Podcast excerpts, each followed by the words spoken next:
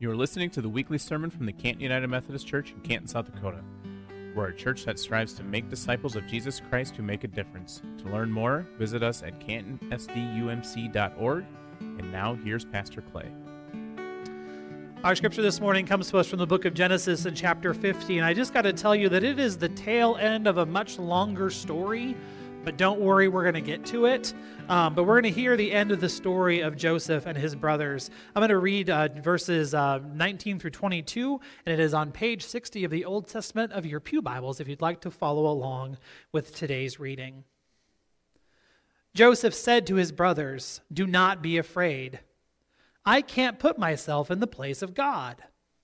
You plotted evil against me, but God turned it into good I'm going to read that part another time. You plotted evil against me, but God turned it into good in order to preserve the lives of many people who are alive today because of what happened. You have nothing to fear. I will take care of you and your children. And so Joseph reassured his brothers with kind words that touched their hearts. The word of the Lord. Thanks be to God. Would you pray with me? Holy and gracious God, may the words of my mouth and the meditation of all of our hearts be holy and acceptable to you. For you, O God, are our rock, and you are our Redeemer. And we give you thanks for who you are as we say together, Amen. A very popular television show in our house is the show The West Wing. The West Wing aired on NBC from 1999 to 2006. It is one of Lindsay and I's favorite shows. When we were newly married and the show was in reruns, it was on Bravo and we had a DVR and so we had like the entire like first half of the entire series on our DVR for a very very long time. It's a show we go back and rewatch and rewatch and rewatch and rewatch and rewatch. It's it's a it's a good show. Despite the show running for seven seasons, the ratings would tell you that there was no bigger or no more important episode in the entire run of the show than the second half of the second season finale. The second season ended with a two part episode called Two Cathedrals.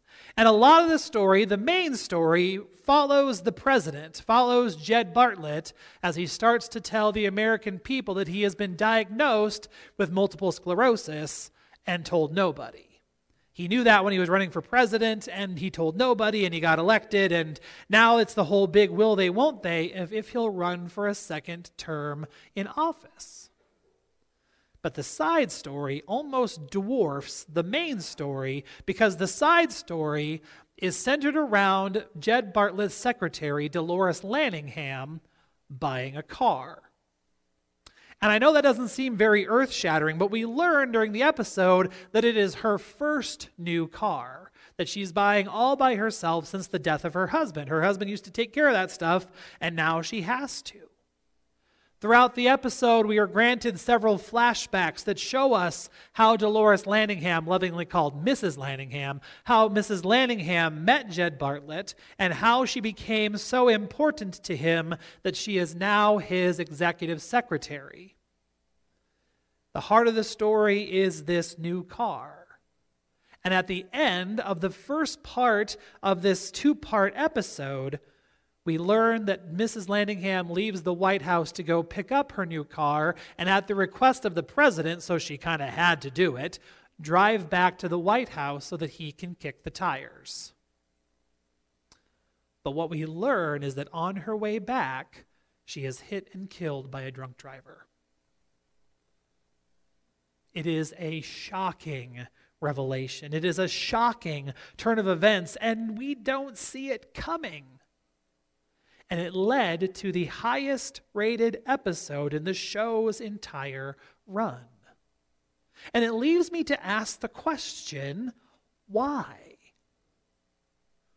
Was the screenwriting of Aaron Sorkin just that good that it drew that many people back into the story? Is the MS scandal such a big deal that people just couldn't wait to find out what was going to happen next? Or could it be that the death of Dolores Landingham asks such a basic question that gets at the heart of all of our lived experiences when we watch someone go through something so undeserved? I don't actually have the right answer.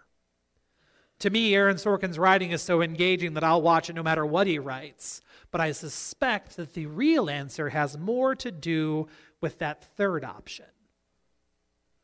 That third option of we just watched someone go through something so unfair and we just we want to sit in that and try to figure it out. It doesn't take us very long to think of examples of the way that life works, then we go through things that just don't make sense.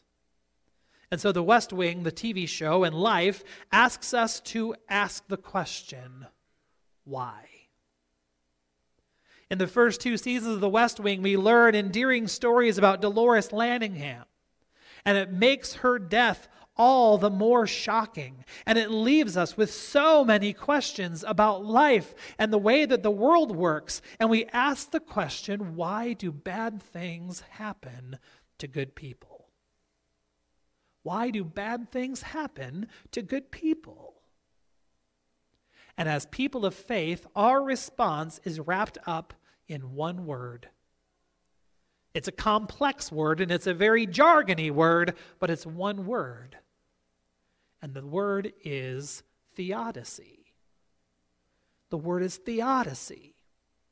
And as we've seen over the past couple of weeks, any of the theo words talk about God. It's the Greek word for God, theos. So that's the first part of that word.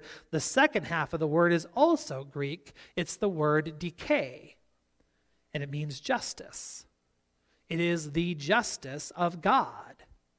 When we come face to face with hard times, when we go through things that are not fair, when life makes no sense, it is easy for us to doubt the reality of who God is. And it's easy for us to even blame God. Theodicy is our attempt to restore justice to God. Theodicy is our attempt to rectify our suffering and then to hold that intention with the understanding that God is all good and all powerful and all loving and always present. In the words of theologian Stanley Grenz, theodicy is our desire to defend God despite the reality of evil in the world. Why do bad things happen to good people? There's no good answer. But part of the answer is this idea of theodicy. The last half of the book of Genesis, or the last third of the book of Genesis, gives us a more concrete understanding of theodicy than even the West Wing can. Because the story centers around Joseph and his brothers and the justice of God. We first meet Joseph and his brothers in Genesis chapter 37, and that story stretches all the way to the end of the book of Genesis and even into the start of the book of Exodus. We meet Joseph, and we, we learn right away is that he is the most beloved son of his father Jacob. And that would be fine if Joseph didn't have 11 other brothers. Do you see the problem starting to form? The story starts off with Joseph getting a new coat from his father Jacob, and it is a beautiful coat, a multicolored coat. And he has these wonderful dreams of greatness. And then everything starts to go wrong. One day, while the brothers are out taking care of the flocks, the 11 brothers have had enough of Joseph. And so they turn on him. They beat him, they leave him for dead, they tear this coat apart. And they only change their minds of just walking away completely when they realize that they can make money off of their brothers by, sell, by, by their brother by selling him into slavery to the Ishmaelites. And then from the Ishmaelites, Joseph finds his way into the house of a wealthy man, and because of a misunderstanding, Joseph ends up in prison and we start to think that it can't get any worse. This is about as low as the story can go. Until Pharaoh has a dream. Pharaoh has a dream that he can understand, and the dream is not a good dream to have.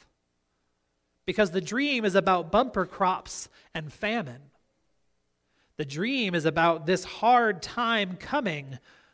The miracle is that someone in Pharaoh's court just happens to have been in jail with Joseph and knows that he has a penchant for interpreting dreams. And like I said, the dream is about bumper crops and famine.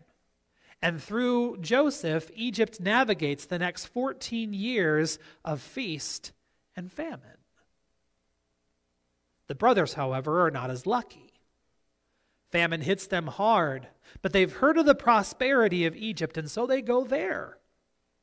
And they end up before Pharaoh's assistant, and that assistant just looks so familiar, but they can't quite place him because it's their brother Joseph. And after toying with them a little bit, like younger brothers do, Joseph reveals himself as their long deserted brother. And the brothers are so afraid of retaliation.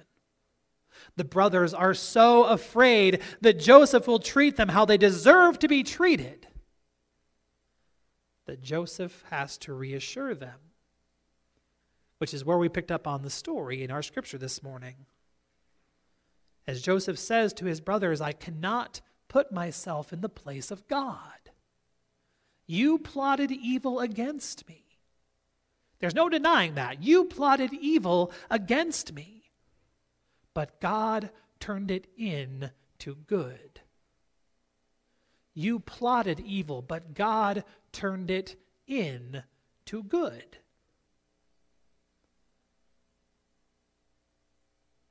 Notice that God does not cause the evil. The brothers caused the evil, but God used it. That is one thing that we get wrong about suffering and evil in the world. Even in the West Wing, in the show, after Dolores Landingham's funeral, Jed Bartlet, the president, takes a moment to lament his feelings and says to God in prayer, She got her first new car and you hit her with a drunk driver. She got her first new car and you hit her. And that is an understandable and human response to a senseless loss. And I'm sure that we've all had similar thoughts in the midst of bad things. We've all had similar thoughts in the midst of hurt. We've all had similar thoughts in the midst of mourning. When something happens that is unfair, when something happens that hurts us, when something happens that breaks our heart, it is so vindicating to have someone to blame. And when there's no one on earth that we can blame, that blame gets shifted. That blame gets shifted to God. And the good news and the grace in that moment is that we serve a God who is big enough to handle that. We serve a God that is big enough to handle that, to hear that, to receive it, and even to understand where that sentiment comes from.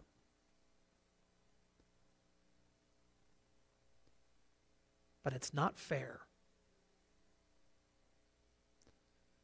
And more than it not being fair, it is not consistent with the teaching of Scripture. One of the worst things that happens in the history of the Israelites is the Babylonian captivity, the exile.